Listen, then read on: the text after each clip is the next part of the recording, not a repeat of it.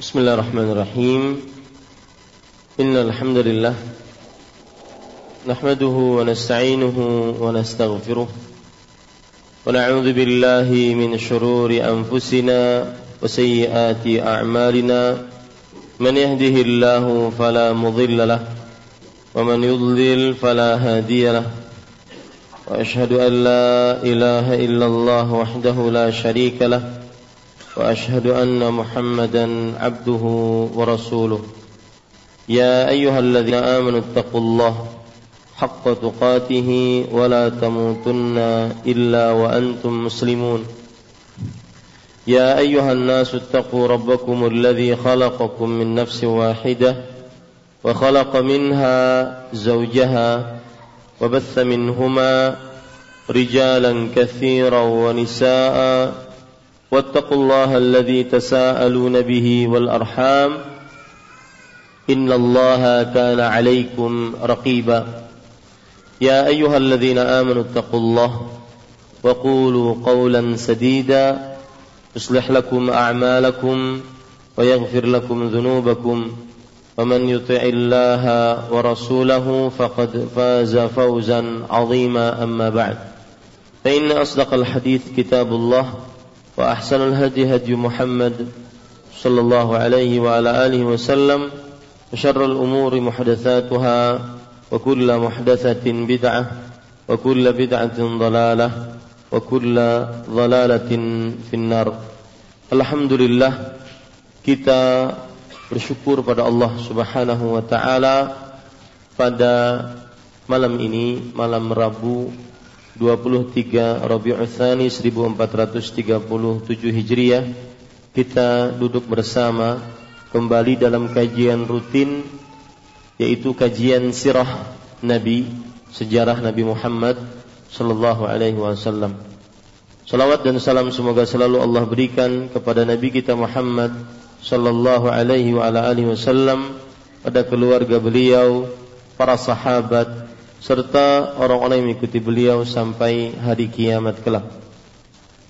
Dengan nama-nama Allah yang husna dan sifat-sifat yang ulia, kita berdoa, Allahumma a'inna ala zikrika wa syukrika wa husni ibadatik. Ya Allah, tolonglah kami untuk selalu berzikir kepadamu, bersyukur atas nikmatmu dan beribadah yang baik kepadamu. Para ikhwah, bapak ibu, saudara-saudari yang dimuliakan oleh Allah, kita masih pada pembahasan yang ketiga, betul?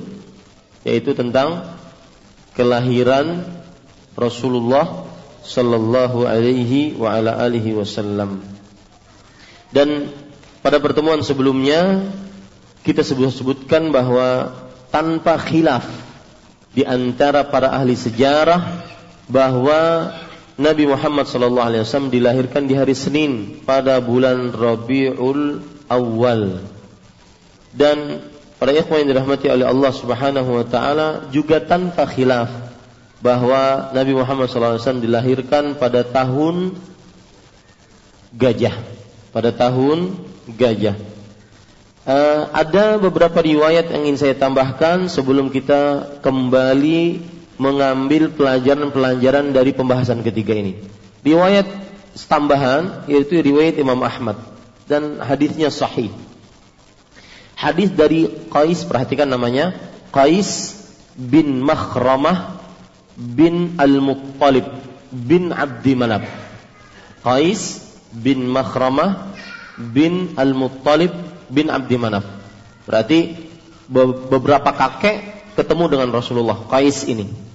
Beliau bercerita, "Wulidtu ana wa Rasulullah sallallahu alaihi wasallam amal fil." Aku dan Rasul sallallahu alaihi wasallam terlahir di tahun gajah. Jadi dua orang ini Qais bin Makhramah dengan Nabi Muhammad sallallahu alaihi wasallam terlahir pada tahun gajah. Fanahnu liddan. Artinya kami berdua ini lahirnya sama. Kami berdua ini lahirnya sama. Wulidna maulidan wahidan. Kami terlahir pada hari yang sama. Ya. Jadi kalau ditanya siapa sahabat Nabi yang lahir sama dengan beliau yaitu siapa? Qais bin Makhramah. Qais bin Makhramah. Hadisnya riwayat Imam Ahmad sahih. Ya, hadisnya riwayat Ibn Imam Ahmad sahih. Kemudian para ikhwan yang dirahmati oleh Allah Subhanahu wa taala, hari Senin yang Rasul Shallallahu alaihi wasallam lahir padanya, hari Senin ini mempunyai banyak kejadian di dalamnya. Jadi bukan hanya kelahiran Rasul Shallallahu alaihi wasallam, banyak kejadian yang berkaitan dengan Rasul Shallallahu alaihi wasallam di hari Senin. Di antaranya hadis riwayat Imam Ahmad, riwayat Imam At-Tabarani, Coba perhatikan hadisnya dari Abdullah bin Abbas radhiyallahu anhu. Beliau bercerita. Ingat, sekarang saya sebutkan tentang hari Seninnya.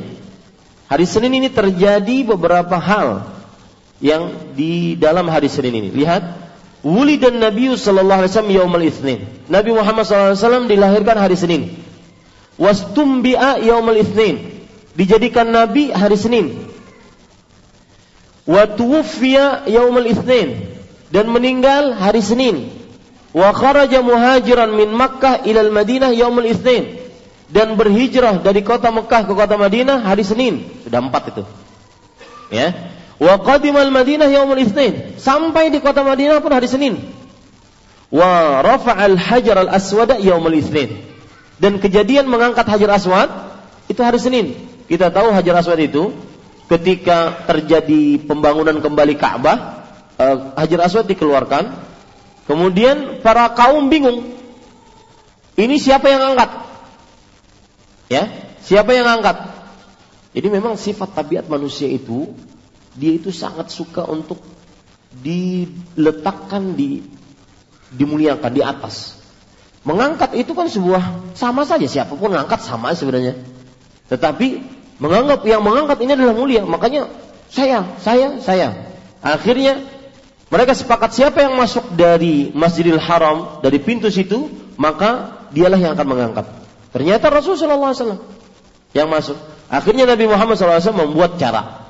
Ada kain persegi empat seperti ini, yang satu dipegang sini, yang satu pegang sini, yang satu pegang sini, yang satu pegang sini. Semua kabilah megang. Ketika mau dekat, ya diangkat sama-sama. Ketika mau dekat, Nabi yang meletakkan. Nah itu terjadi pada hari Senin. Jadi berapa kejadian tuh? Enam.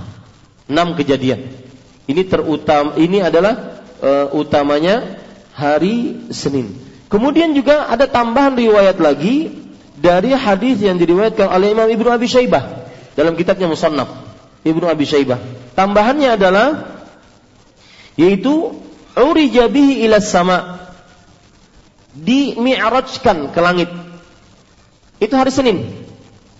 Ya, dimi'rajkan ke langit hari Senin. Itu tambahannya, yang ketujuh. Berarti tujuh kejadian semuanya terjadi pada hari hari Senin. Dan semua riwayat yang saya sebutkan tadi sahih. Nah, ini keutamaan hari Senin. Berarti kalau ada orang yang mengatakan saya memperingati hari kelahiran saya dengan cara berpuasa sebagaimana Rasulullah SAW berpuasa maka kita katakan tidak. Hari Senin itu bukan karena hari kelahirannya yang utama tapi karena apanya? Seninnya. Nah, paham maksud saya? Ya bukan karena kelahirannya yang utama tetapi karena Seninnya. Karena Senin itu terjadi banyak kejadian di zaman itu. Ada tujuh kejadian dilahirkan Nabi, dijadikan Nabi, ya, dijadikan beliau menjadi Nabi, kemudian diwafatkan beliau, hijrah, kemudian sampai kota Madinah, mengangkat Hajar Aswad dan Mi'raj. Mi'raj itu apa, Pak? Naik apanya? Mi'raj itu dari Masjidil Aqsa ke Masjidatul Muntaha. Nabi Muhammad SAW di Mi'rajkan. Ya. Kalau Isra dari Masjidil Haram ke Masjidil Aqsa. Mi'raj dari bawah ke atas. Ya, dari Masjidil Aqsa ke Sidratul Muntaha. Baik. Para ikhwan sekalian dirahmati oleh Allah Subhanahu wa taala, sebelum kita lanjutkan kepada pembahasan selanjutnya, kita ingin mengambil beberapa faidah yang sudah kita ambil tadi. Yaitu tentang hari kelahiran Rasul sallallahu. Di sini ada beberapa faedah tentang hari kelahiran Rasul sallallahu alaihi wasallam. Yang pertama, faedah yang berkaitan dengan hari kelahiran Rasul sallallahu alaihi wasallam. Kalau kita perhatikan, nanti saya eh, saya jelaskan dulu nanti baru Bapak-bapak tulis. Kalau kita perhatikan para ulama belum menentukan dengan tegas pasti hari kelahirannya eh, tanggal kelahirannya kapan. Ada yang mengatakan tanggal apa kemarin itu? Dua Rabiul Awal, kemudian delapan, kemudian sembilan, kemudian sepuluh, dua belas, tujuh belas, dua puluh dua. Ada tujuh pendapat. Dari dari ini semua bahwa tanggal Nabi Muhammad Sallallahu Alaihi Wasallam belum ditentukan dengan pasti, maka di sini terdapat beberapa pelajaran. Yang pertama, hari atau tanggal kelahiran Rasul Shallallahu Alaihi Wasallam tidak dikaitkan dengan ibadah tertentu. Nah, ini yang pertama.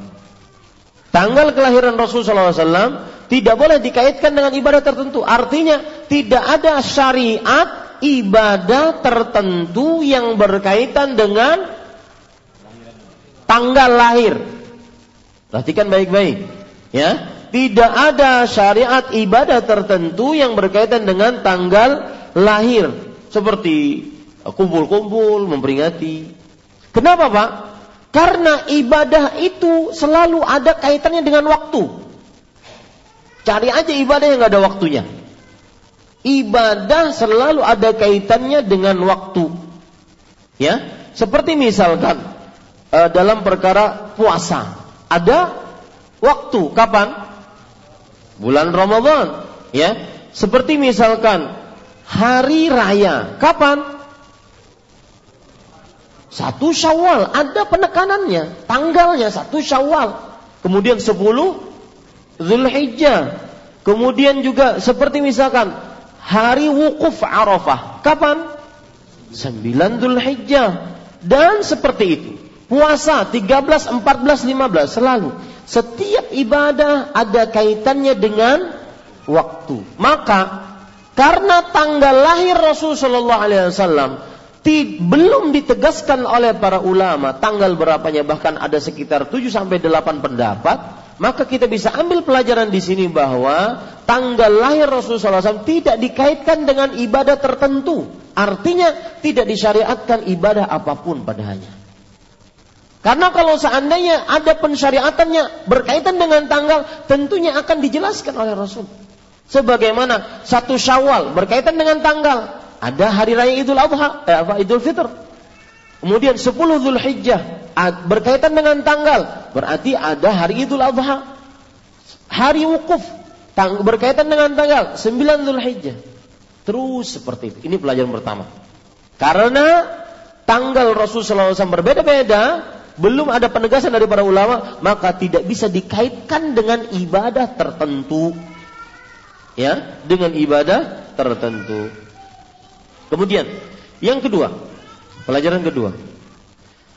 Penelitian yang secara mendetil dari para ulama tentang tanggal lahir beliau menunjukkan kecintaan beliau beliau kepada Nabi Muhammad SAW. Saya ulangi, penelitian secara detil tentang tanggal lahir beliau sampai terjadi perbincangan. Oh, ada delapan pendapat ternyata. Ada dua, delapan, sepuluh, sebelas, dua belas, dua puluh dua, tujuh belas.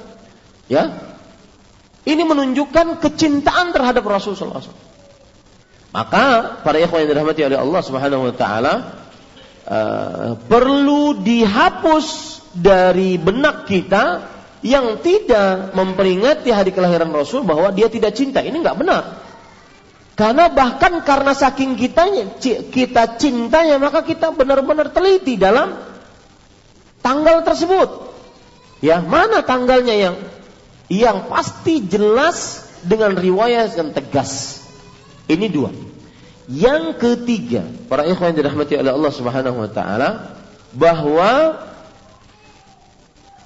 Hari Senin mempunyai keutamaan di dalam kehidupan Rasul Shallallahu Alaihi Wasallam. mempunyai keutamaan di dalam kehidupan Rasul sallallahu alaihi wasallam. Sebagaimana yang sudah kita sebutkan, ada delapan, tujuh ya, tujuh, ya, tujuh keutamaan hari Senin. Nah, para ikhwan yang dirahmati oleh Allah Subhanahu wa taala, kalau ada orang yang mengatakan, ya, mohon anaknya didiamkan dulu. Kalau ada orang yang mengatakan bahwa puasa hari Senin karena kelahiran Rasul. Puasa hari Senin karena kelahiran Rasul.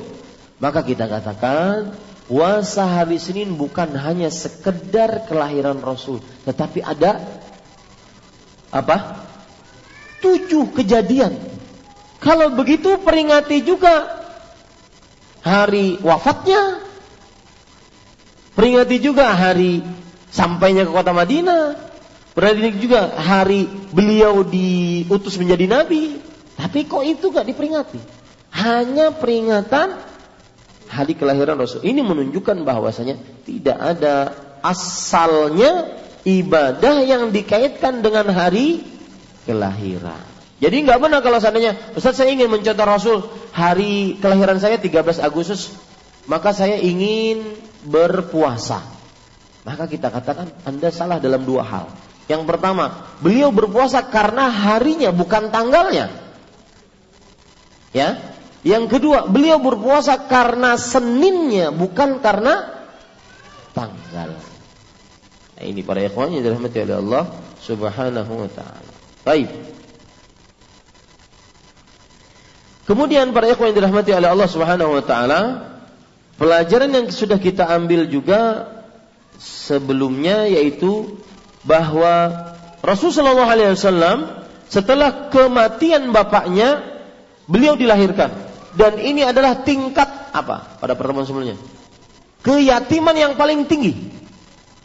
Ya keyatiman yang paling tinggi jadi bapaknya baru meninggal beliau dilahirkan ini tingkat keyatiman yang paling tinggi dan para ikhwah yang dirahmati oleh Allah Subhanahu wa taala tujuannya apa? Hikmahnya apa? Disebutkan oleh para ulama sejarah. Yaitu agar Rasulullah wasallam tidak dituduh beliaulah yang membawa ajaran bapaknya. Artinya meneruskan ajaran bapaknya. Ternyata enggak, bapaknya bapak beliau meninggal sebelum dilahirkan. Beliau dilahirkan setelah meninggal bapaknya.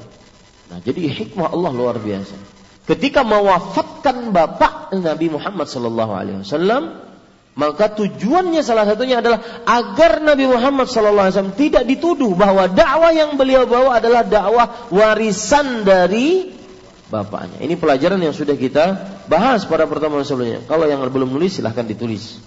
Yaitu Rasul wasallam dilahirkan setelah wafat bapaknya, salah satu hikmahnya adalah agar beliau tidak dituduh bahwa dakwah yang beliau bawa adalah warisan dari bapaknya. Kemudian, para ikhwan yang dirahmati oleh Allah Subhanahu wa taala. Pelajaran yang kedua, eh, selanjutnya ya, bukan kedua, selanjutnya. Nabi Muhammad wasallam lahir dan kemudian berkembang dalam keadaan yatim agar jiwanya tertempa Ya, yatimnya miskin lagi. Biasanya memang yatim itu miskin. Kenapa? Karena penopang uh, apa penopang keluarga sudah meninggal. Karena pengertian yatim apa, Pak? Anak yang mati siapa? Bapaknya dan dia belum balik. Hmm? Dan dia belum balik. Jadi kalau kai-kai mengatakan, Umar zakat ke sini bang, aku nih yatim piatu tahu kada? Ya, itu tidak benar. Kenapa? Memang bapak dan ibu kai kita sudah meninggal, tapi Sidin sudah balik. Karena kalau anak sudah balik, itu berarti bukan yatim lagi. Kapan dinamakan yatim? Ketika meninggal bapaknya dan dia belum balik. Itu namanya yatim. Eh, saya jadi teringat tentang uh, ilmu sihir. Tukang sihir itu ujung-ujungnya duit. Ya, saya mau baru nulis artikel ujung-ujungnya duit. Jadi kadang-kadang mikir urusan kok sulit, ujung-ujungnya duit. Ya, sama tukang sihir ujung-ujungnya duit. Kita masuk ke rumah tukang sihir, naudzubillah, maka jangan sampai ini pasien keluar tanpa dia harus tanpa uh, kecuali dia harus mengeluarkan uang pada di pada si tukang sihir tersebut. Itu prinsip tukang sihir. Padahal nggak punya masalah, nggak punya problem, nggak punya penyakit, tapi dikatakan punya penyakit, dikatakan punya masalah, dikatakan ini agar di ujung-ujungnya duit. Nah, salah satu trik mereka yaitu misalkan ada orang punya masalah di ujung tanduk dengan hubungan istrinya.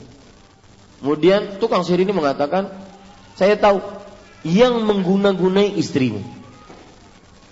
Dan kita dari sini bisa menyembuhkan istrimu. Tapi saya punya syarat. Syaratnya datangkan kepada saya tikus. Oh gampang. Tapi tikusnya yatim.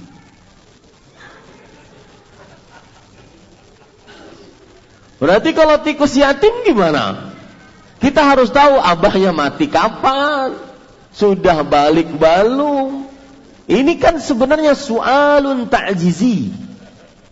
Pertanyaan yang menipu, me, meruntuhkan kepercayaan. Ya, tujuannya apa? Nah, Bapak harus bisa kalau ulun bisa. Tapi perlu nungkar sesuatu. Nah, itu tujuannya itu duit dan ini adalah kebiasaan para tukang sihir nenek moyang mereka di zaman Firaun. Tukang sihir di zaman Firaun mengatakan, Inna fir inna lana la ajran in kunna nahnu ghalibun. Wahai Firaun, apakah kalau kita menang melawan Musa, kami dapat imbalan? Begitu. Dan biasanya diberikan pertanyaan-pertanyaan yang sulit atau permintaan-permintaan yang sulit. Kalau misalkan menyembelih ayam wajar itu sudah biasa. Ini minta tikus yatim atau warik picak. Hmm. Ya, apa dapatnya? Ya, bisa membedakan antara uh, kerak yang buta dengan yang tidak buta. Bisa lah. Tetap saja mau dia buta nggak buta dia bisa gelantungan ke sana kemari. Nah, ini susah ya. Ya, jadi tujuannya adalah ujung-ujungnya duit. Para ikhwan yang dirahmati oleh Allah Subhanahu wa taala, kita lanjutkan. Kemudian eh, jadi tujuannya kenapa Rasulullah SAW yatim? Salah satu fikihnya adalah beliau biar tertempa kehidupan. Kehidupan itu keras. Biasanya kalau orang dari mulai bawah kemudian merasakan eh, kenikmatan setelahnya, dia masih mempunyai rasa empati tapi kalau dari atas turun terjun gitu, ya susah dia. Susah menerima keadaannya. Kebanyakan frustasi. Ya bukan prestasi, frustasi. Ini para ikhwan yang dirahmati oleh Allah Subhanahu wa taala. Yang selanjutnya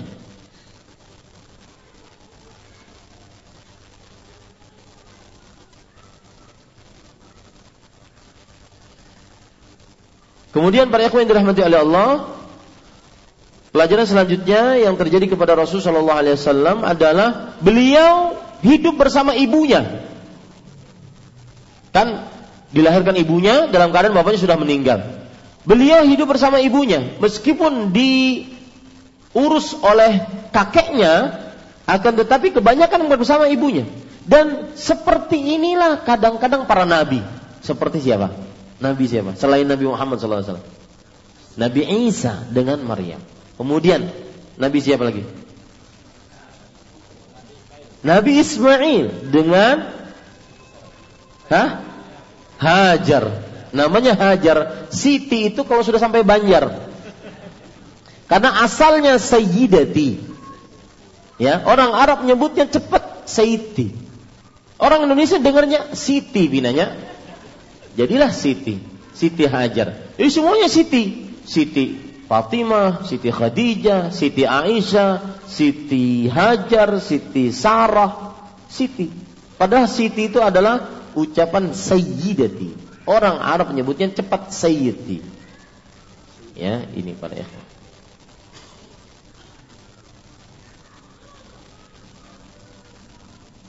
Nah, para ikhwan yang dirahmati oleh Allah, pelajarannya apa dari sini? Ketika para nabi hidupnya bersama para ibunya, maka yang kita ambil pelajaran di sini adalah fikihnya, pemahamannya adalah bahwa pentingnya mencari istri yang bukan hanya sekedar cantik, tapi juga pintar mendidik sebagaimana ibu-ibunya para nabi. Itu pelajarannya.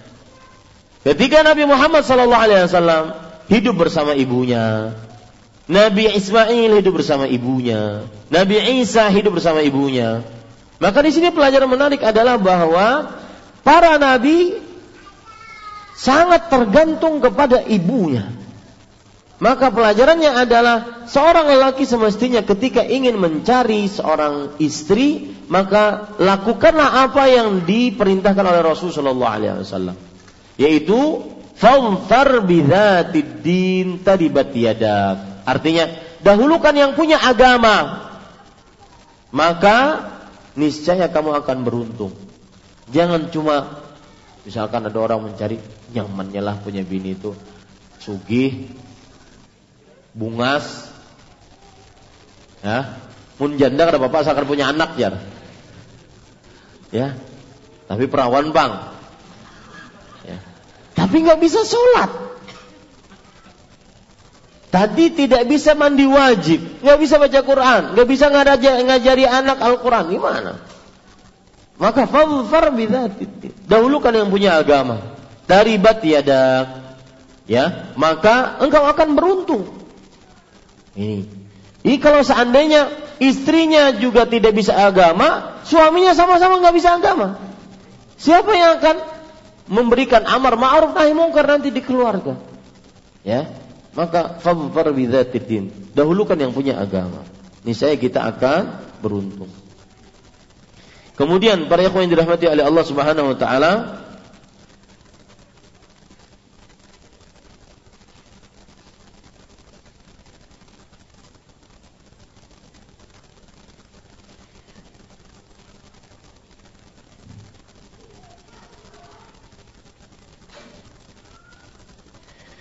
Pelajaran selanjutnya para yang dirahmati oleh Allah Subhanahu wa taala yaitu di dalam keyatiman Nabi Muhammad sallallahu alaihi wa ala alihi wasallam terdapat pelajaran bahwa kekayaan, ketinggian, kedudukan, kemuliaan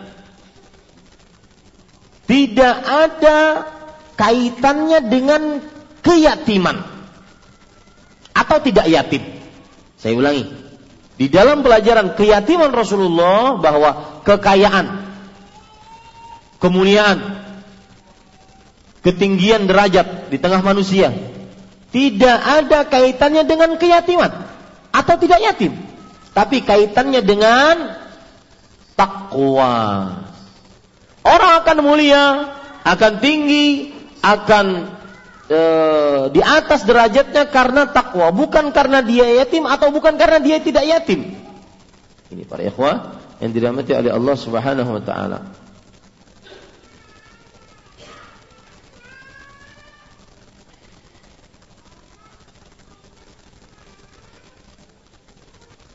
Para ikhwah yang dirahmati oleh Allah Subhanahu wa taala, jadi keyatiman bukan menyebab dia itu tinggi derajatnya, mulia di sisi Allah tidak. Ataupun tidak yatim bukan juga merupakan tinggi derajatnya ataupun mulia di sisi Allah. Tetapi yang menjadikan dia mulia adalah takwa atau tidak takwa. Ini para ikhwan yang dirahmati oleh Allah Subhanahu wa taala. Taib. Ada cerita menarik tentang yatim yang dia ini terjaga di dunia sebelum di akhirat yaitu disebutkan oleh Allah dalam surat Al-Kahfi ayat 82. Yatim, anak yatim terjaga. Allah Subhanahu wa taala berfirman, "Wa ammal jidaru fakana li ghulamain yatimain fil Madinah, wa kana tahtahu kanzul lahumā wa kana abuhuma salihan fa arada rabbuka an yablugha ashuddahuma wa yastakhrija kanzahuma rahmatan min rabbik. Artinya Adapun dinding rumah itu adalah dimiliki oleh dua anak yatim yang ada di kota tersebut. Jadi ada rumah yang mau runtuh dindingnya, rumah itu dimiliki oleh dua anak yatim. Nah, ingat, yatim itu belum. Nah, rumah ini yang mau rubuh dindingnya dibetulkan oleh Nabi Khadir. Yang benar namanya Nabi Khadir. Ya, kalau Haidir kawan SD ulun. Nabi Khadir namanya. Ya, Khadir. Nah, dibetulkan oleh Nabi siapa? Nabi Khadir. Untuk apa? Ternyata untuk di bawah dinding itu ada harta tersimpan yang dimiliki oleh dua anak yatim tadi. Peninggalan dari bapaknya yang soleh. Lihat di sini, ya, yang bisa menjaga anak yatim ini sehingga nanti kalau anak yatim ini sudah tidak yatim lagi berarti sudah apa? Sudah balik, maka harta tersimpan ini akan dikeluarkan oleh Allah sebagai rahmat dari Allah Subhanahu wa taala. Pelajaran menarik di sini adalah bahwa orang tua yang saleh akan menjaga anaknya Lihat, harta yang tersimpan ini nanti kalau dua anak yatim ini balik akan dikeluarkan oleh Allah dijadikan sebagai bekal untuk anak yatim ini. Dan lebih luar biasa lagi ternyata orang tua yang soleh ini bukan orang bapaknya ibunya, tetapi kakeknya yang tujuh turunan. Jadi kakeknya yang soleh menjaga tujuh turunan anak cucunya. Maka jadilah orang tua yang soleh. Sungguh kemuliaan ketinggian derajat kejayaan bukan pada yatim miskin atau tidak miskin. Tetapi pada apa? Ketakwaan inna akramakum indallahi atqakum ini para ikhwan yang dirahmati oleh Allah Subhanahu wa taala. Ada riwayat yang menarik para ikhwan disebutkan dalam kitab Jami'ul Ulum wal Hikam lihat Perhatikan perkataan Said bin Musayyib. Ya, yang bapaknya ahli sholat, ibunya ahli sholat, berbanggalah, bersyukurlah. Yang belum, maka mulai saat ini lakukan itu.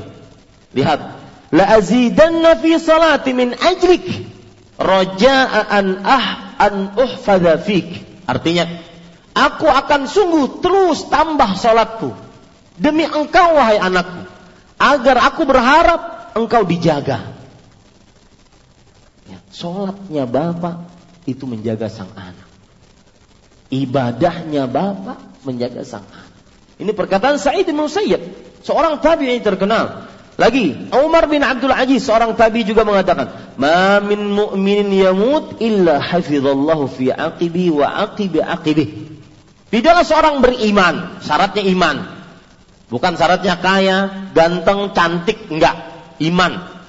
Tidaklah seorang beriman mati kecuali Allah akan menjaga akibih yaitu anaknya dan anak dari anaknya. Itu siapa? Cucunya. Maka perbaiki ibadah. Ini seperti yang saya sebutkan tadi pagi. Asuransi paling kuat untuk anak. Jaminan paling terkuat untuk anak. Yang sering anak-anaknya sakit, yang sering anak-anak uh, sedikit-sedikit sakit, kena apa, kena apa. Maka coba perbaiki hubungan dengan Allah. Ada masalah pasti hubungannya dengan Allah. Makanya salah satu doa Rasulullah SAW kan, Allahumma aslih li dini alladhi huwa asmatu amri. Wa aslih li dunia allati fiha ma'ashi. Wa aslih akhirat allati fiha ma'ashi. Ya Allah perbaiki agamaku yang dia benteng diriku dan perbaiki duniaku. Baru setelah memperbaiki agama akan datang kebaikan dunia. Akan datang kebaikan akhirat. Meskipun kita beribadah, kita memperbaiki agama bukan karena ingin dunia, enggak. Tapi dia akan datang tabaan. Dia akan datang ikutan dari ibadah kita. Kalau kita beribadah, tujuannya untuk Allah, ridho Allah. Bukan karena ingin anak terjaga, enggak. Tapi kita untuk Allah. Tapi dengan ibadah tersebut akan menjaga anak. Buktikan itu. Hadis Rasulullah SAW yang sangat luar biasa. perbaiki agama kita, niscaya Allah akan memperbaiki dunia kita. Ya. Kalau ada kok mulai berkurang dunianya, ini pasti ada hubungan dengan Allah. Kok istri sulit diatur? Kita menasihati satu kalimat, sidin bemamai seratus kalimat. Maka coba perbaiki hubungan kita dengan Allah Ya, suami yang wibawa bukan suami yang suka menyangit-nyangit, suka teriak-teriak, suka me, me, keras, tidak ada pilihan, mau kada, mau kada mau sudah hai. Bukan. Suami yang berbuat tidak seperti itu. Suami yang berwibawa tatkala dia ahli ibadah, tatkala dia penyabar, kalau bermarahan dia lebih banyak diam. Ya. Ini para ikhwan yang dirahmati oleh Allah Subhanahu wa taala. Diam-diam sekalian mencari yang lain. Cukup kiranya itu jam 9. Pekan depan kita membahas tentang persusuan Nabi Muhammad SAW pada pembahasan keempat dan insya Allah setiap malam Rabu seperti ini kita sholat dulu kemudian supaya tenang baru kita uh, mempelajari sejarah Nabi Muhammad Wasallam. Wallahu alam. Sallallahu Nabi Muhammad. Alhamdulillah Silahkan jika ada yang ingin bertanya. Satu dua. Ya silahkan Mas Didit.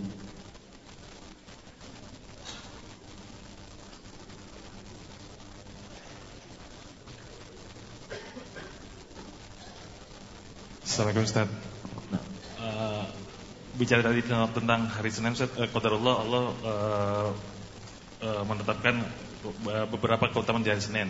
Yang saya tanya sih sebenarnya simpel Ustaz, itu tentang tujuh turunan atau turunan tujuh lah gitu kan. Jadi uh, seperti tadi uh, di cerita tentang Nabi Khadir uh, membangun itu ternyata kakeknya tujuh turunan. Nah banyak juga apa, apa banyak istilah nih kayak uh, kaya tujuh turunan, mungkin turunan delapan miskin gitu ya. Nah maksudnya saya tanya itu ada nggak dalil yang mengutamakan angka tujuh ini gitu loh. Kenapa sih harus tujuh gitu loh? Karena ya. banyak istilah itu tujuh gitu. Masih Ya. Bismillah, alhamdulillah, wassalatu wassalamu rasulillah. Para ikhwan yang dirahmati oleh Allah Subhanahu wa taala, penyebutan saya sering menyebutkan ini. Penyebutan kata tujuh, kemudian kata sembilan, kata berapa begitu? Empat puluh.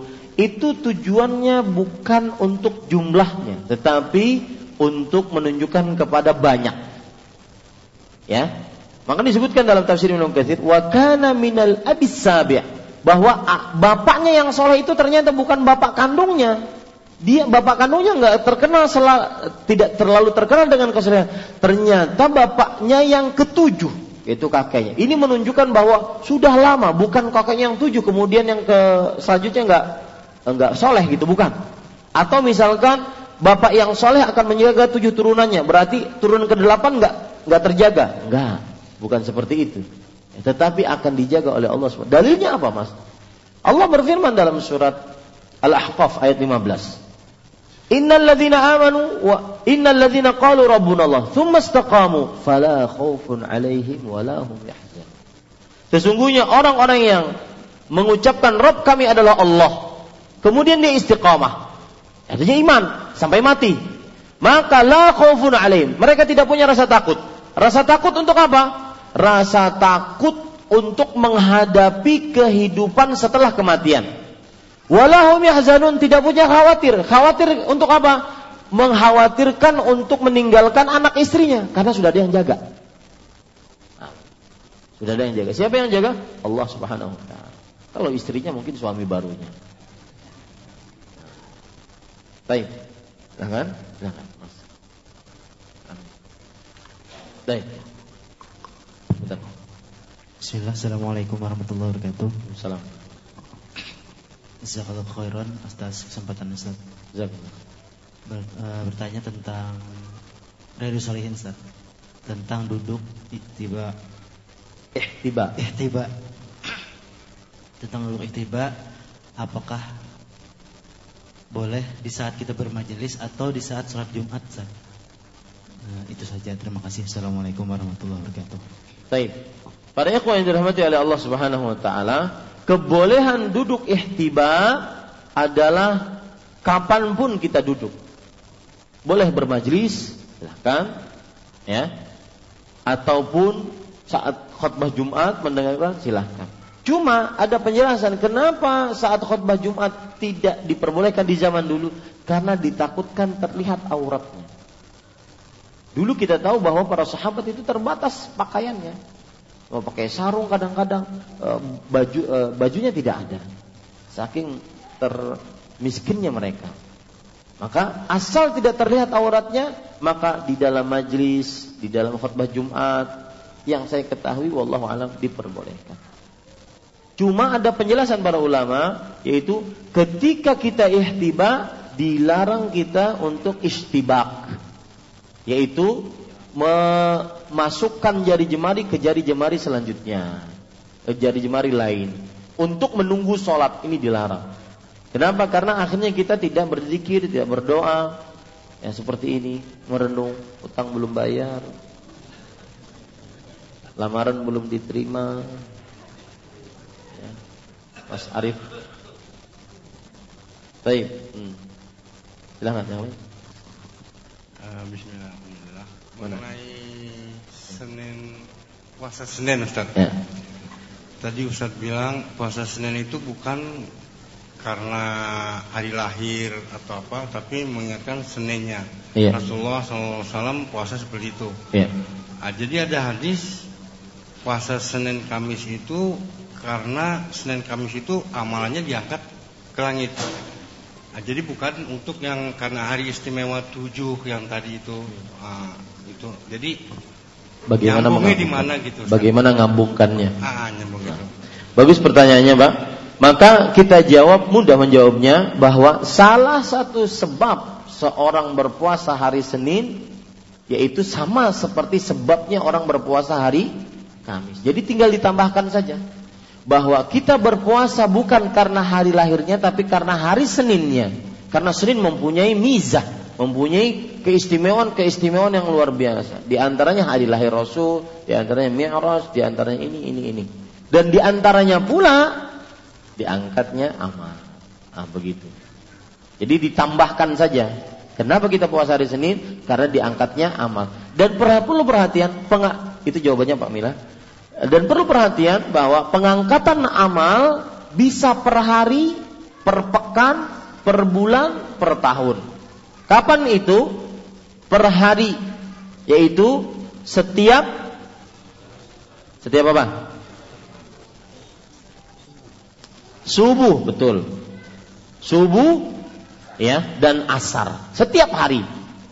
Jadi ada malaikat yang membawa amalan malam, ada malaikat yang membawa amalan siang.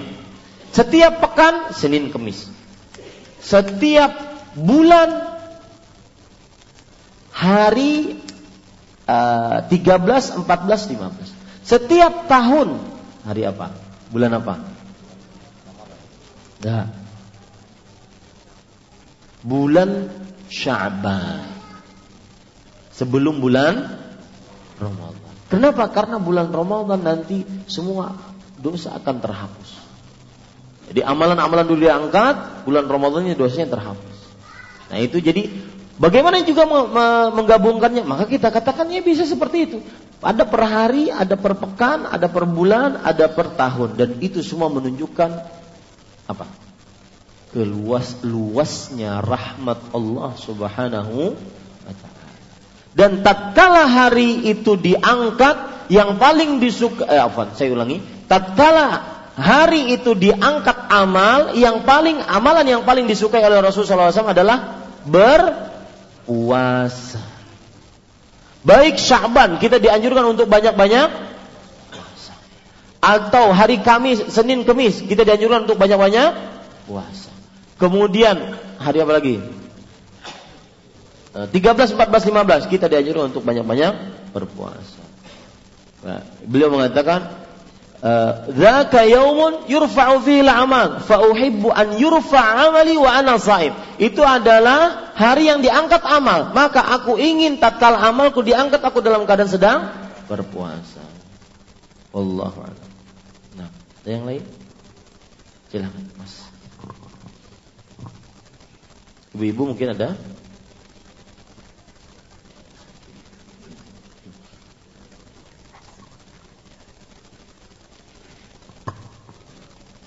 Tentang pelarangan puasa Daud adakah dalilnya Pak Ustaz? Pelarangan puasa Daud. Puasa Daud bahkan afdolus siam. Seutama-utama puasa. Belum ada dalil yang saya ketahui untuk melarang puasa Daud. Bahkan dia seutama-utama puasa. Cuma mungkin yang dipahami oleh sebagian orang keliru. Amr ibn As radhiyallahu anhu ketika beliau ingin berpuasa setiap hari dilarang oleh Rasulullah. Kata Rasulullah, Senin Kemis aja. Ana utiku min la aku uh, utiku uh, fauqa dhalik. Aku lebih kuat dibandingkan itu. Akhirnya beliau mengatakan, kalau begitu puasa 13, 14, 15. Aku lebih kuat daripada itu. Kalau begitu puasa sehari puasa, sehari tidak. Puasa Daud bahwa afdalus siam dan dia seutama-utama puasa. Jadi tidak ada dalil yang melarang yang dilarang oleh Rasul Shallallahu Alaihi Wasallam adalah berpuasa setiap hari. Dan akhirnya Amr bin As merasa alangkah indahnya beliau di akhir hayatnya, ya beliau mengatakan alangkah indahnya aku menerima saran dari Rasul Shallallahu Alaihi Wasallam. Karena pak sifat orang beriman ketika mengamalkan satu amalan dia akan istiqomah sampai mati. Nah ketika beliau ber, berpuasa Daud Sehari puasa, sehari puasa, sehari tidak, sehari puasa, sehari tidak. Padahal umur sudah tidak sama dengan ketika Sweet Seventeen, 17 tahunan, puluhan tahunan, dengan 60, 70 tahunan. Maka alangkah indahnya aku menerima saran Rasulullah SAW untuk berpuasa Senin dan Kamis. Ini pelajaran bagi kita. Dalam beramal salah satu fikih beribadahnya adalah yaitu beliau uh, Umar bin Khattab mengatakan qalilun daim khairun min kathirin munqati'. Terus sedikit tapi terus menerus lebih baik dibandingkan banyak tapi ter cuma dua rakaat sebelum adzan subuh kemudian tambah satu rakaat witir tapi terus menerus dibandingkan satu malam nanti besok setahunan hanya satu malam lagi ya. pas setahunan kosong itu meninggal Zidin Ya Allah Cukup kiranya jam 9 seperempat sudah. Kita cukupkan dengan kafaratul majlis. Subhanakallah. Hamdika asyhadu an la ilaha illa anta wa atubu ilaik. Wassalamualaikum warahmatullahi wabarakatuh.